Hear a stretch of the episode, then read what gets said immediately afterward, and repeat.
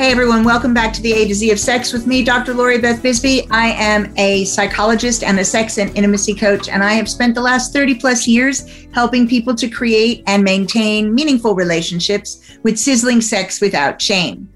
We are working our way through the erotic alphabet one letter at a time, and today the letter is U, and U is for underfunded sex and relationship education services. So joining me to talk about this really sticky issue is Justin Hancock. Hello. Justin Hancock is a sex and relationship educator. His latest book came out in January 2021 and is called Can We Talk About Consent? It's a book about freedom, choices, and agreement. He's also the co-author of A Practical Guide to Sex with Meg John Barker.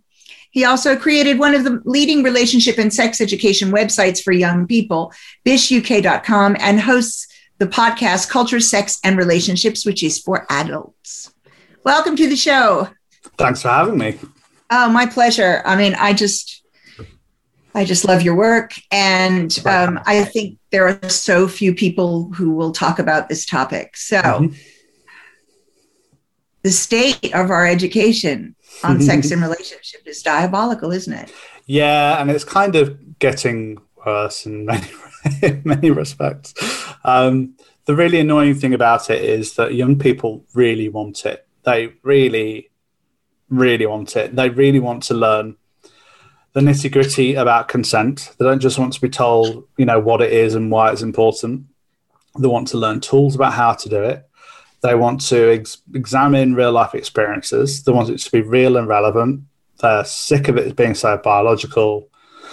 And quite frankly, you know, for a lot of young people nowadays, the sex education that they received is not going to be too far off what most adults receive. And whenever I run a training course with teachers, the first thing I ask them to think about is what was their own sex and relationships education like?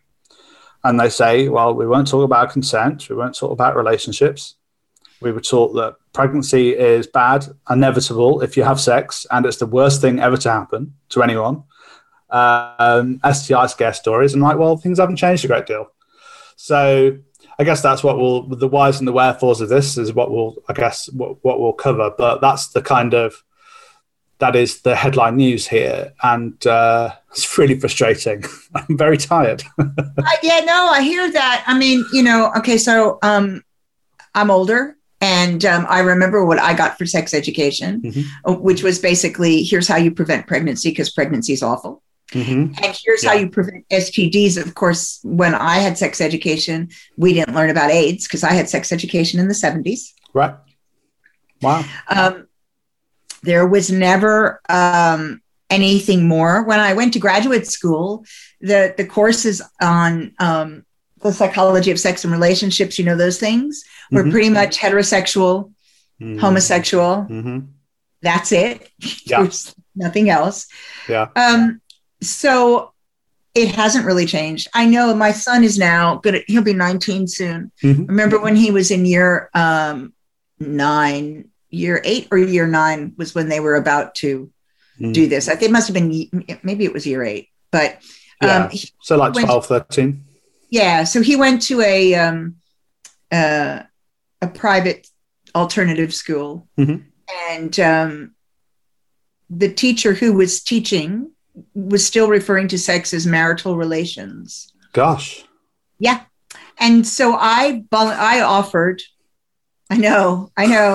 So I offered, and I said, "Listen, I'm really happy to have a class for the students about relationships."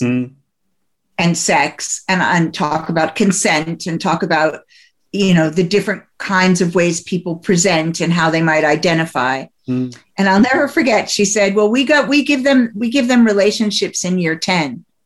They don't need it yet.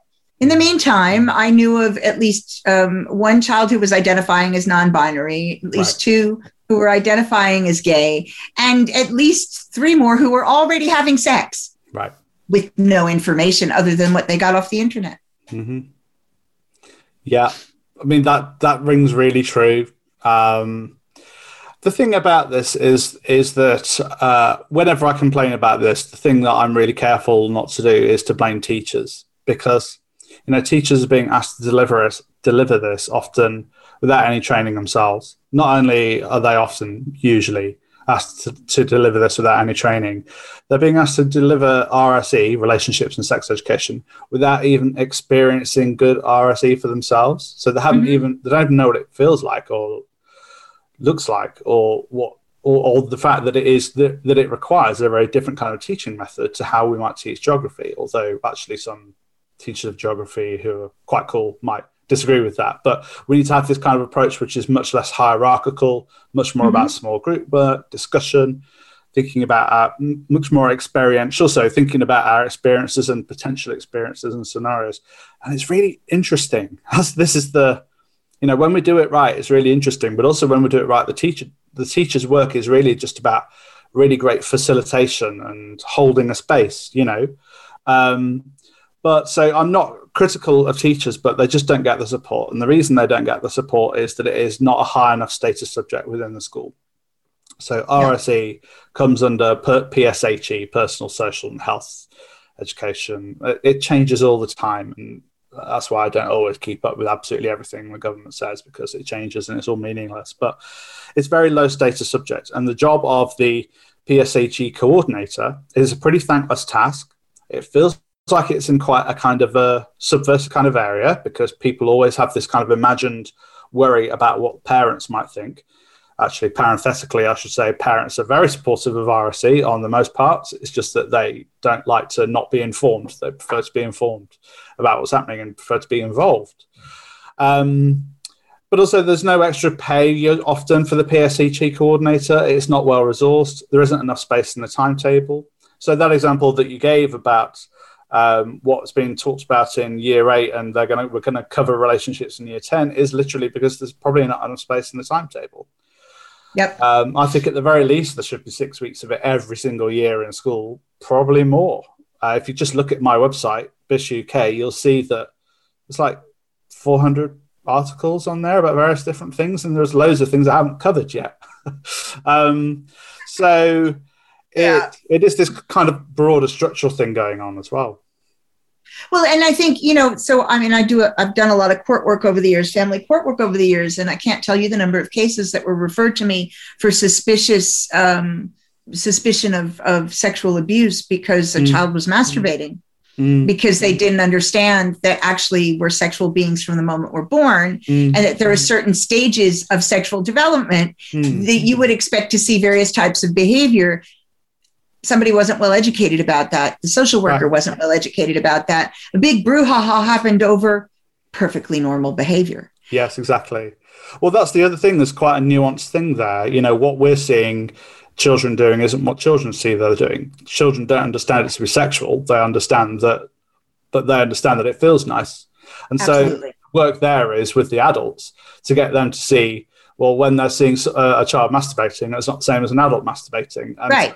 That's where that work really needs to happen, and it just so often doesn't happen. I've also found that depending on where you are, I mean, certainly the parents at the school my son went to, you know, many of them didn't want their kids to have any sex education, and it was just like that. You know, we believe in abstinence, and I remember trying to sit down with these parents and saying, I am not criticizing your beliefs, and I think it's perfectly acceptable if you want to talk to a child about being abstinent until marriage. However, without the information, they get coerced. They're at risk because they don't have the information. They don't know what to look for in order to be able to give informed consent. They don't know what to look for at all because you're not giving them what they need, not to mention what happens when they finally do get married and they've been given negative messages about sex from the time they were really small, and now they're expected to flip a switch and be fine about sex, you know.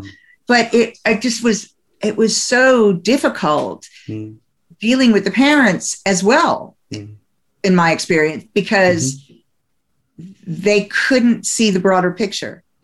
I think this is the thing, that they haven't received it. You know, it has to be. And the thing is, with that kind of engagement with parents, needs to happen over a long period of time with committed, you know, organisation of the school and committed senior management team who are like, we're going to do this properly.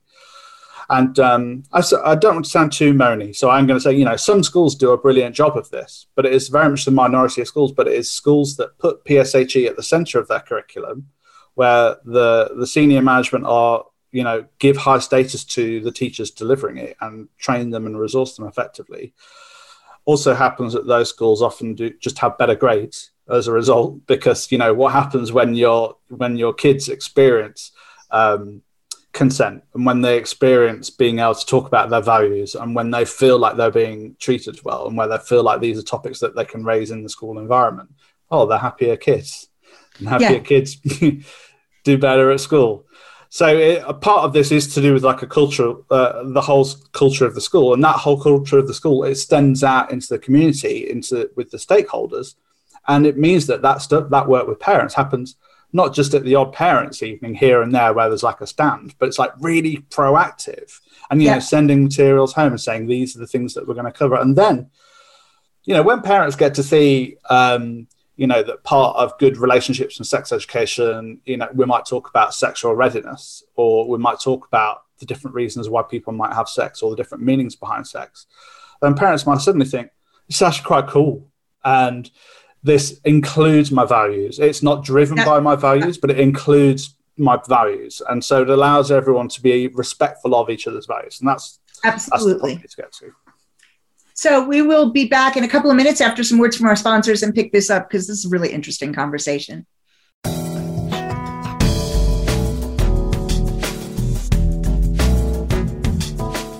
Become our friend on Facebook. Post your thoughts about our shows and network on our timeline. Visit Facebook.com/Voice America. Tune in every Tuesday for C. diff, spores, and more with host Nancy Kerala. Our program is to provide information about C. diff, healthcare-associated infections, and more. Nancy is a C. diff survivor, healthcare professional, and founder and executive director of the C. diff Foundation. Together with her guests, we'll explore C. diff infection prevention, treatments, clinical trials, environmental safety, and more. Listen every Tuesday at 1 p.m. Eastern Time, 10 a.m. Pacific on Voice America Health and Wellness. On Anti-Aging Unraveled, host Dr. Lori Gerber features guests related to the field of integrative medicine, and more specifically, what she calls deconstructed medicine. Many symptoms that we think of as common and related to the aging process don't have to be issues if you think outside the common treatment processes. You'll learn that integrative medical technology, new innovations, and natural health can combine to help you age gracefully. Anti-Aging Unraveled. Listen Wednesdays at 6 p.m. Eastern, 3 p.m. Pacific on Voice America Health and Wellness. We're with you wherever Alexa and Google are. At home, in the car, on your smart TV, and your connected devices. Hey, Alexa. Hey, Google. Play my favorite Voice America podcast on TuneIn. It's just that easy. But don't forget to make sure you actually mention the name of the podcast show to make it work.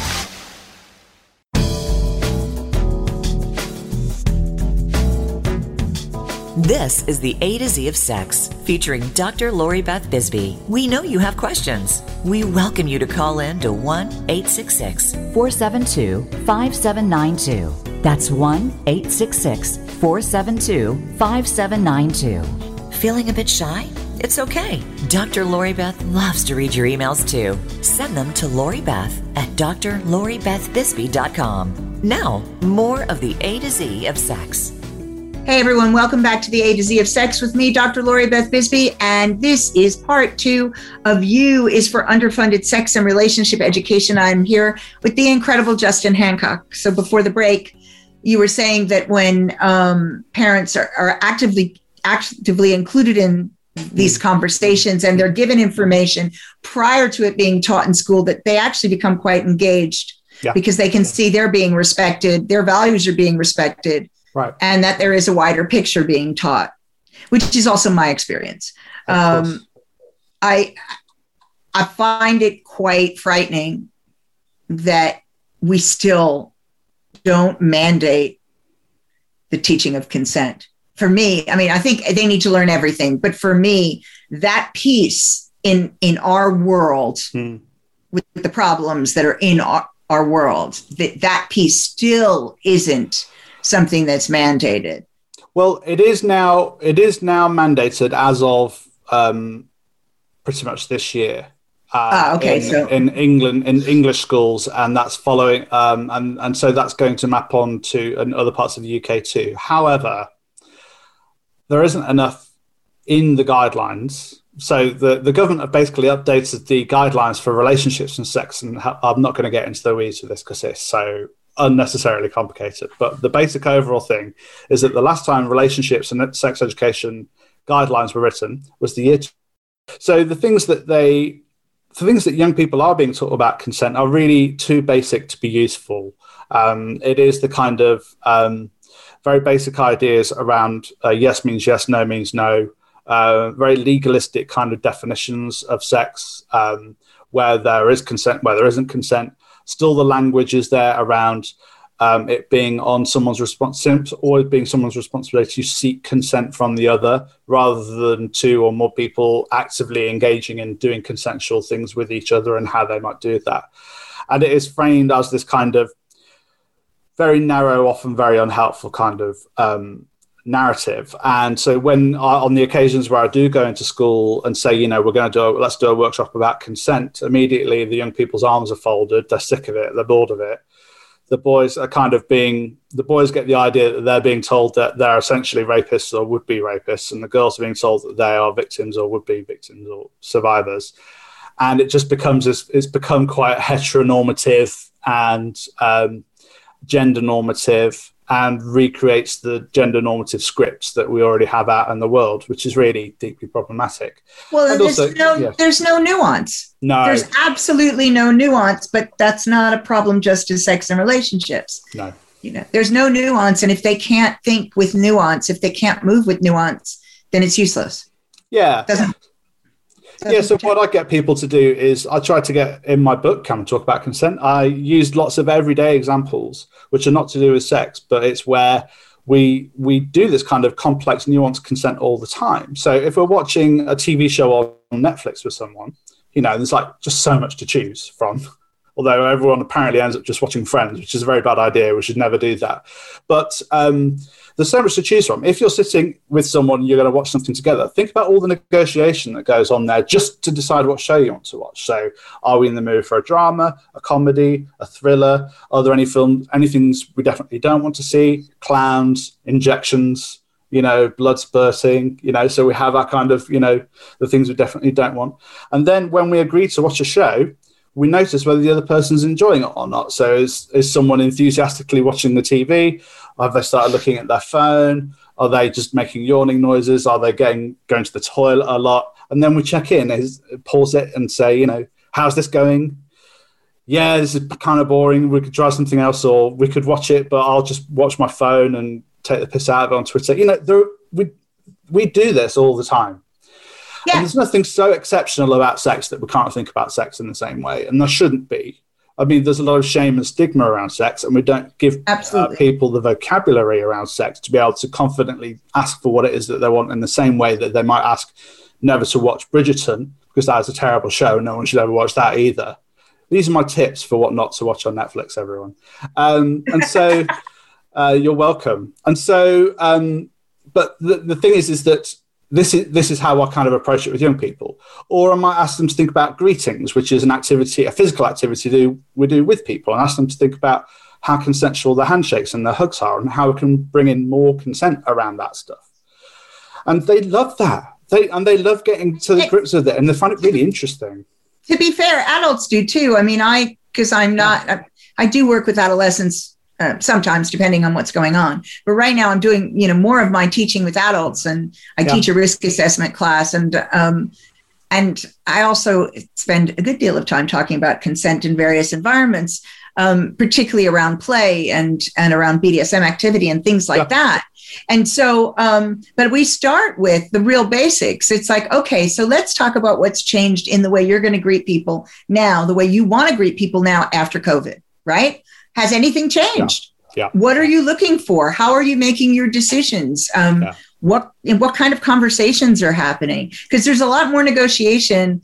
It's become, in my at least amongst the people I'm dealing with, it has now become a conscious activity and a thought through activity, whereas in the past it was mostly culturally bound and people didn't think through what they were doing. Therefore, they didn't get consent because they were just acting on a script. Now they're actually thinking about it and talking about it. So, how can we hug with and feel safe? Well, that's really interesting one, because culture has shifted around that, but there wasn't such a strong cultural narrative around greetings as there is for sex, because literally the thing that we are taught in sex education is that this is embarrassing and it's shameful and we shouldn't be talking about it. We are literally taught that, right? And so although it might feel awkward to negotiate a greeting, and this is something I bring up with young people, it feels awkward. It's not something you're supposed to do. How do we navigate the power imbalance? I don't want them to think bad of me. We have all of that, but plus our sex education has told us we shouldn't talk about this. And then, there's the gendered shame and the homophobic shame and the biphobic shame and the transphobic shame and the racist shame and the ageist shame and and all the power imbalances.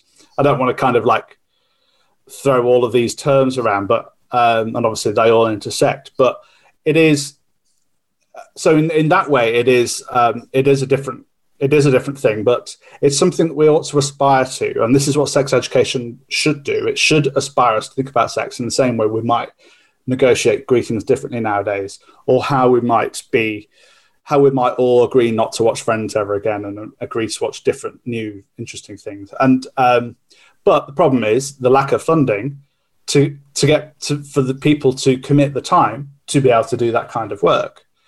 And so that is a huge issue. Whenever I'm invited into a school, it's literally just one lesson. And so sometimes I might have 30 minutes, right? So, and they might not have had anything else that year. And to a certain extent, it's difficult for me because I also need to get paid. Many of us who do. So the story of sex and relationships education in school, and the reason why underfunding is such an important issue, is that this stuff used to be funded really pretty well. There used to be youth services that were very well funded. I came into this over 20 years ago with training in youth work in the city where I'm from, where they gave me an amazing free training in youth work. And then I got trained to do relationships and sex education work with young men. And we set up projects doing outreach work and setting up condom clinics and, sexual health services for young people. We had a team of people that were trained up, and it was all over the city. Now, not only does that team and those projects no longer exist, the youth service doesn't exist, right? So all of the expertise just kind of after 2010, after austerity, just started to get cut and cut and cut and cut. Local authority cuts have had such a dramatic impact. So now the schools who used to be able to rely on this work 15, 20 years ago, don't have any backup. So literally the schools are just out there, and they not only don't have the free stuff, but they have to pay for people to come in. So their budgets are straightened, and so they can only pay for so many hours, and they can't pay for training. And a lot of the trainers who existed in the field have now gone on to do something else, like retrained as counsellors and stuff, which I might have to do. And so that's the overall picture. And so this is a deeply political issue. It's one of the many reasons where, it's one of the many areas where relationships and sex education and, our broader the broader topics, that is sex, relationships, gender, sexuality, they are deeply political. And this is deeply political. It's cultural and it's political. And those cuts were ideological and didn't need to happen. And it's had these effects. And people don't talk about it very much because we were taught not to talk about these things. Got it. What happens if we're in public and there's no protests around this? If you put things on Instagram even about this, your post might get taken down. It's a real double bind. I want to come back to that. Okay, So we're going to take a quick break. We'll be back after some words from our sponsors. I want to pick that up because I think that's really important.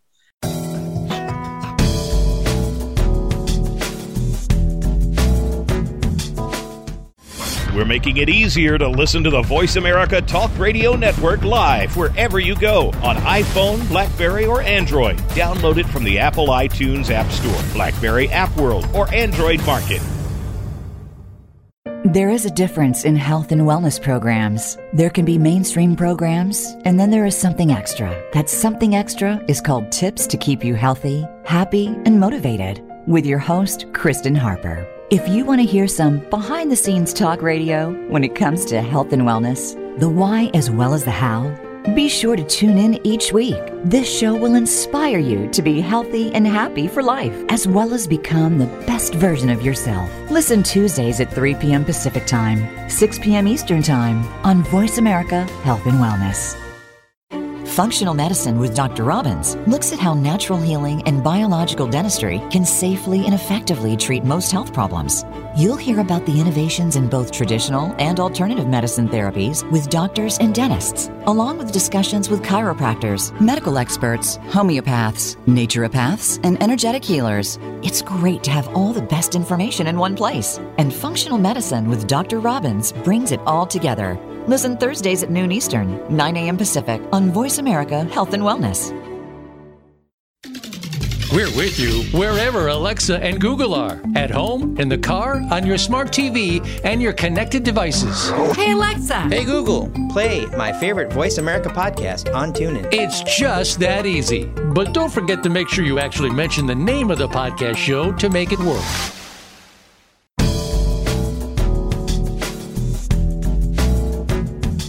This is the A to Z of Sex, featuring Dr. Lori Beth Bisbey. We know you have questions. We welcome you to call in to 1-866-472-5792. That's 1-866-472-5792. Feeling a bit shy?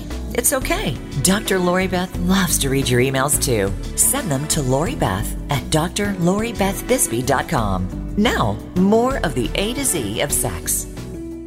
Hey everyone, welcome back to the A to Z of Sex with me, Dr. Lori Beth Bisbey. This is segment 3 on You is for Underfunded Sex and Relationship Education. I'm with Justin Hancock. And just before the break, you were talking about the fact that this is deeply political and how, and also the shame element that adds into this. And I mean, I've been fundraising because I'm creating a platform at the moment. This is for adults. Mm-hmm.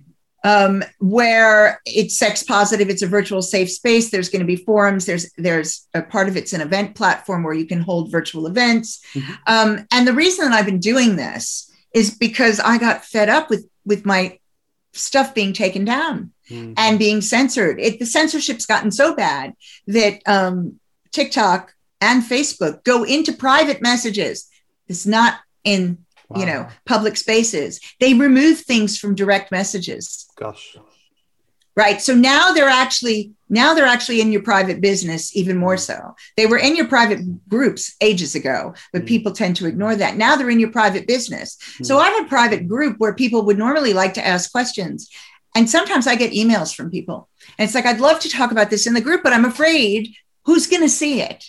Right. And I can't reassure them and say, only us. Right. Yeah. Course. Because I don't know who's seeing it. It's not a bot, because bots can't go into, what would they be? They would be uniform if it was a bot. Everybody always blames it on AI, but if it was all AI, it would be uniform. Mm. Nobody would get past it with certain posts, but it's very variable. So it just reinforces the shame around this. It's getting worse rather than better. Since SESTA-FOSTA in the U.S., it's just progressed. And now, of course, we're looking at some law changes here that people aren't talking about. Mm-hmm. It frightens me because I think it's just going to get worse here. And that leaves people with no viable spaces for good education. Yeah. Facts, like they're even facts aren't out there. Mm-hmm. Yeah, I completely agree. And this is something, since all of these cuts came in, I used to do way more work in person. I used to work at a young people's clinic, and the funding for that was cut despite it being fantastically successful. I used to do a lot more kind of outreach in schools. The reason that I set Bishop, my website, is because I had to shift online because all my other work was ending. But then the work of all of this online is so challenging. Like, I do get, I'll be working with over 1 million young people a year on Bish, like 1 million individual young people from around the world, a third of whom are from the UK. And so I'm getting thousands of hits a day, and they are Googling for the questions they're not getting asked in school, and they are finding my website. So to a certain extent, they're using the, I'm heavily reliant on the Google algorithm, seeing what I do as educational and not pornographic. And not pornographic. And so it, and this, the same goes for any social media work that I do. And it's incredibly difficult doing sex education on social media, particularly for teens. It's really, really hard, almost impossible. Well, and that's why I'm not developing. I was originally going to have a space for teens because I get questions. I get lots of questions from teens all over the place.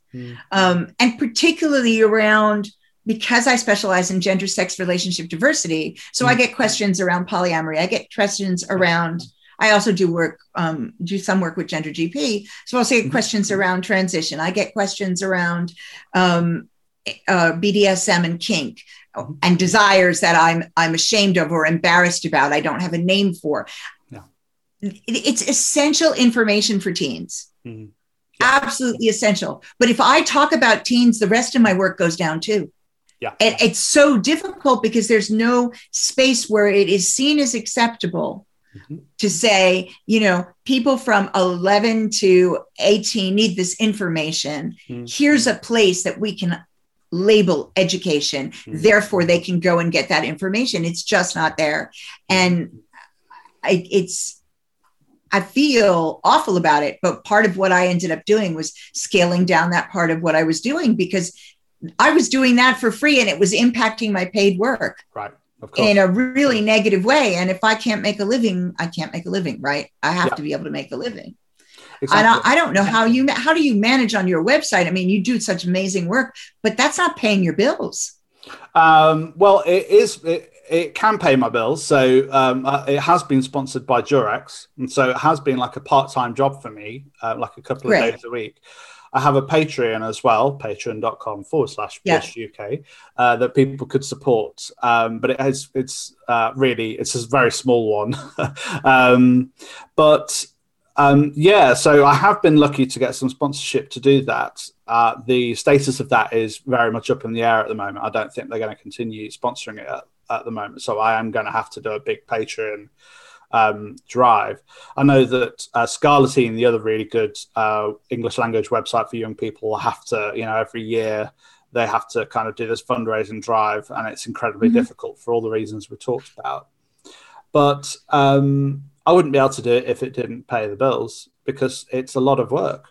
You know, I have answering young people's questions and rewriting a lot of the articles, updating articles, keeping it kind of Google worthy. So you have to do a lot of work to keep Google happy. It's really weird. Yeah. So it can be found. Yeah. Exactly. If you're not doing the work that you need to in terms of their algorithms, then all the stuff you do is tip for naught because you can't be found. Exactly. Like if I'm not on the first page for how to have sex, which I believe I am at the moment, then there's no point. But yeah, it's really great that young people are Googling how to have sex, and many of them are finding that page every day. And that page is full of stuff about consent and sexual diversity, and that kind of stuff. So. It's really hard. We get very little help from people, and the underfunding continues over into the online world too.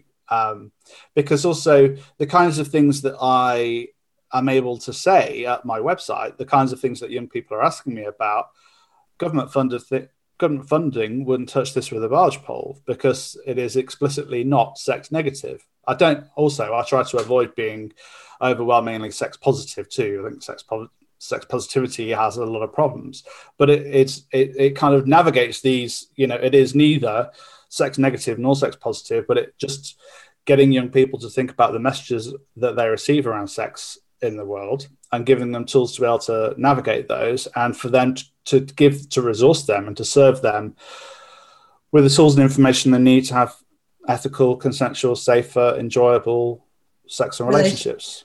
And for me, sex positivity is not about, yes, we should all go have sex. It's about the possibility. It's about a lack of negativity towards the topic of sex and relationships. Yeah. So which is slightly different than what the sex positivity movement tends to be. Yeah. It's a more nuanced. Again, I'm big into nuance. It's a nuanced approach. I want people to have the space to make good, the space and the tools and the information they need to make good decisions for them. Sure. Yeah. And that's the bottom line. And in order to do that, they really need education. Mm-hmm. And most of the adults I run into need good sex and relationship mm-hmm. education. I'm amazed at how many adults really don't understand consent. Mm. Yeah. It's really quite frightening. How also, many adults don't. They kind of don't really even understand how they might experience it as well, I think. And I think this is the thing that I aim to do with the website. I'll give you a good example. Yeah. I'm on Instagram, and people DM me all the time that I don't know. Mm-hmm. Some person connected with me, fine. And one of the places where, all the people that I always look, if somebody's connecting with me, I don't follow them back unless I can see who they're following. Do you know what I mean? Mm-hmm. Right. But this person was connected with Wheel of Consent and a bunch of other reputable sources about sex and relationships. Yeah. And so I was like, oh, okay, I'll follow you back. So he sent me, a DM last night, pages and pages of what he'd like to do and how he'd like to be with me. I don't know this person from Adam. Didn't say hello. Didn't start by getting anything even approaching consent. So my response was to say, it really shocks me. You follow all these sources that talk about, detailed consent and, creating a consent climate. And you haven't even asked me if I want to receive any information from you, no. And he went on sending me stuff. And of course I blocked him. I had another one, 12:30 last night. Tried to video call me from Facebook. Again, somebody I've never met before. Right. I mean, even basic stuff like that, just basic, it's not sexual. Yeah. That's just a human to human communication, right? They may have just wanted to say hello. Yeah, I think there are kind of broader topics there as well that we kind of need to cover, because I think that however much we taught people like that, people doing those kinds of things about consent, ultimately it's to do with power and entitlement and and having this kind of austere zero-sum game view of rights and power and agency means that if you take some away from someone else, you have more. And so this is the kind of thing that young people don't get to grips with in school, which would be super interesting. But it is basically, it's a form of bullying and a form of violence. Yeah. And so people might even be very good at talking the language of consent and using, what sounds like quite, up-to-date terminology. But unless they're doing it, unless they're practicing it, then they don't understand it at all. And they don't want to understand it. Sometimes I think that there may be a risk that people might kind of weaponize their intellectual knowledge about something as a way for them to disavow the kinds of things that they're doing on an personal basis. I think that's a real issue. Oh, Kitty Stryker talks about that a lot. Right. Okay. Right. She's right. She talks about that a lot, that, know, particularly when you look at some of the alternative communities where there's a lot more talk and training about consent, that just because somebody's gone through the training and can speak the language doesn't necessarily mean that they actually employ the behavior. Right. And she talks quite a bit about the people who do weaponize this, mm-hmm. which education isn't going to deal with. But if you've got education, the people who might become the victims of that also have education. Yeah, so there are some people whose behavior is going to be bad anyway. But if the people that they're targeting don't have the education, they're far more at risk. Right. Totally. So given that this is political, what do we do to get this more funded? What do we do to get this on the agenda?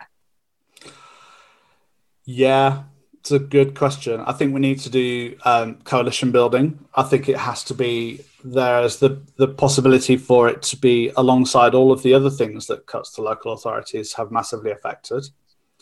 The other thing here as well is that there has to be much greater concern about cuts to young people services generally, which there hasn't been. Young people don't have enough advocates. we still live in a time where young people aren't treated with respect in the kind of popular common sense stories we have around young people and the media narratives we have around young people. They're not treated as agents but actually, and not to put too much of a burden on young people, but, you know, the look at the age of the protesters, you know, for whatever cause we're talking about, you know, BLM, anti-transphobia marches, pro-trans healthcare marches, violence against women marches, the Kill the Bill marches, you know, like the huge numbers of young people there. And so I think that it's about standing in solidarity around all those things, but also it has to be this kind of, it has to be pushing against these ideas of there is only so much money and local authorities has to spend their money wisely, because and local authorities need more money. And the problem is that when local authorities are said, okay, we're only going to, you know, we're going to cut your budgets to the bone, what they'll do is to take from the kinds of services that we've been talking about, and we'll do things like, you know, fill in the roads and have more bin collections, because they're the things that voters want. So actually what voters need to do is say, well, actually what I want are some more youth services, thanks. Or, you know, what happens to all these outreach programs? And so it's about being really vocal about those kinds of things and treating those things as being political. And it's about seeing that kind of broader, how we act in solidarity and in coalition and with others, which we need to do. And we are starting to see signs of it. I think if you'd have asked me this question 2 years ago, I'd be like, I honestly don't know what we're doing. You know, we're all living in atomized, you know, as individuals floating around. And actually I'm starting to be a bit more hopeful about this stuff, but we have to kind of keep pushing. And, but yeah, find out about your local youth services, like how much have they been cut? Find, you know, if you're interested in sex and relationships, try finding out what's happened to your local sexual health outreach teams and local authorities. I got it. You know, I just, when you say that, I'm thinking about it because I've been here 31 years now. I live here, you know, I live in the UK longer than I lived in the US. So I've been here 31 years. And I remember when I first came here that there were youth services, like specific youth services. And I remember, you know, at least within the first 10 years that I was here, when I was doing family court work, interfacing with the youth services, it was like an integral part of what we ended up doing whenever we had adolescents who were the subject of any kind of proceedings. Then we interfaced with youth services, and there was quite a lot of support out there. Yeah. And then if I look at the last 5 years, there's nothing. Yeah. Compared to what there was. So that is actually, that's really a big deal in terms of getting that funded. The other thing is that people often don't realize that what happens with local authorities is that budgets are specific to a thing. So they can, when they do the big budget, they can take from youth services and put it for filling roads. But once that's set down, once it's set down, the budget for the year is set. And so X service has this amount of money. Let's say they have 5 million over here. If they don't use the 5 million the following year, they're not going to get 5 million. Yeah. So at the end of the year, people will throw money at things and there's no transferring back and forth between budgets.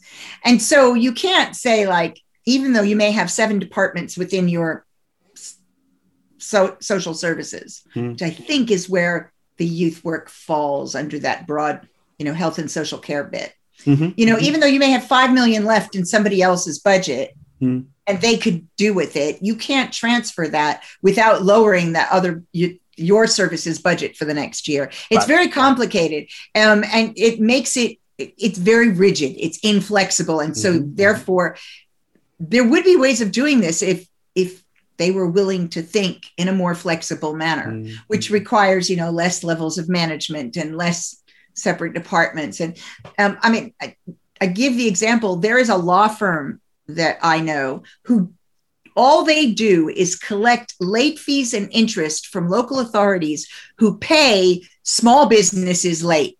That is all they make their living, taking 10% of those fees, because so rarely do local authorities pay people on time. Right? I mean, it's just, which is ridiculous. It should not be that way. They shouldn't end up having to spend more money of small budgets, mm-hmm. paying people interest and fees because they don't have an efficient enough system to pay people on time. I mean, so it's stuff like that where there's, it's very rigid, and the money is divorced from the people who are planning the services and mm-hmm. the people who use the services. Yeah. Makes it that much harder. Yeah, completely agree. And I don't know, I don't know how we change that culture. I think changing that culture is really difficult. I think you're right. I think we need to be letting people know that this is important to us, mm-hmm. that this is as important as bin collections. I think that there are some important things that we can do that are political, but with a lowercase p as well. So, mm-hmm. I think that, sharing websites like mine, for example, every time you can share a website like mine, it's gold, because people don't share things on social media around sex and relationships, particularly aimed at young people. So if, dear listener, you can share any of my posts that you see anywhere online, please do, because you're doing me a massive favor. And also, obviously, if you have the means to be able to financially support us, that's even better. But also, how can we build in different ways of doing it? How can we equip young people to be able to do this kind of work, but on like an informal peer education level? So, if you do know young people, if you have kids who are interested in stuff, you can take some of the resources that I've created from my website. I've got like a teach yourself sex ed module mm-hmm. that I've just created at my website. You could use those in small groups and then use those to kind of informally teach the other young people that they know to do these kind of networks, these pods of sex education. And to kind of also not to be a complete bummer as well is that although young people are crying out for a certain sex education in school, and there are lack of youth services now in many, if not most areas, the young people are getting really well informed. Like whenever I work with young people every year, they're more and more interested in consent. They are more and more interested in gender diversity, and they're getting more interested in learning some of the nitty-gritty about this stuff. And so they are getting this from somewhere. Obviously, some young people will be getting it from my website, or Scarleteen, or other places, but they are talking to each other about this stuff. So I don't want to be in a complete downer, but that is in lieu of this work being properly funded and properly actually delivered. Okay, so we are going to take one more short break, and we'll be back with the last segment. See you in a couple of minutes.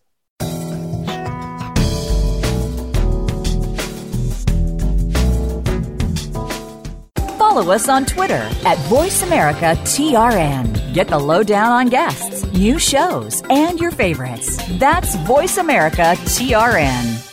The Voice America Live Events channel is here now to showcase your corporate, individual, or organization's live event. Visit voiceamerica.com/live events to see all of our past live events and find out more. Whether it's a multi-day conference, special speaker, or single-day event, we've got everything to make your event a success. We can do a few hours or a few days. For more information about taking your event to the next level, call Jeff Spinard at 480-294-6417 or email info@voiceamerica.com.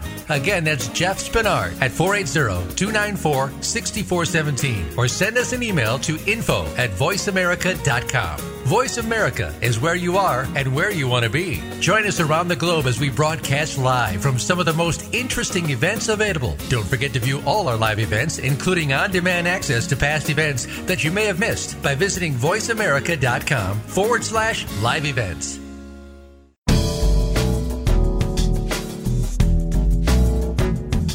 This is the A to Z of Sex, featuring Dr. Lori Beth Bisbey. We know you have questions. We welcome you to call in to 1-866-472-5792. That's 1-866-472-5792. Feeling a bit shy?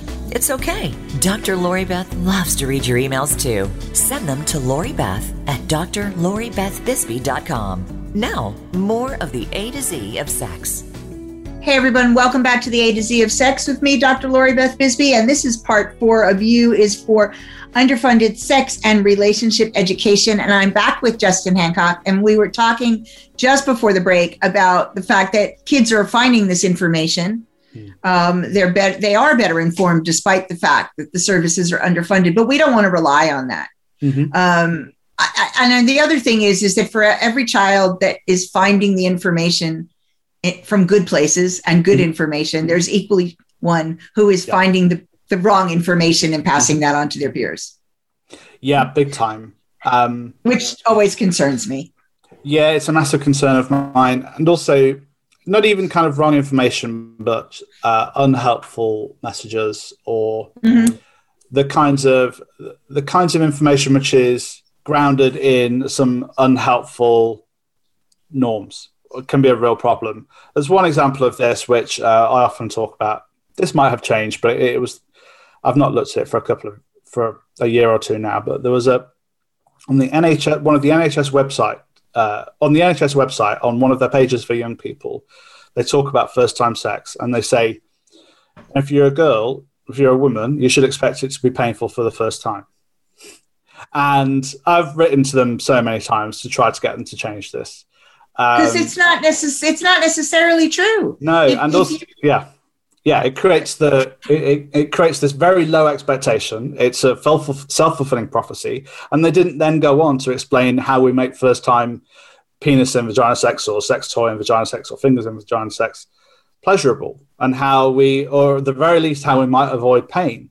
Which, you know, I do a lot of that at my website, and so I think it's there's a Canadian study which found that around half of young women's first-time intercourse experiences are painful.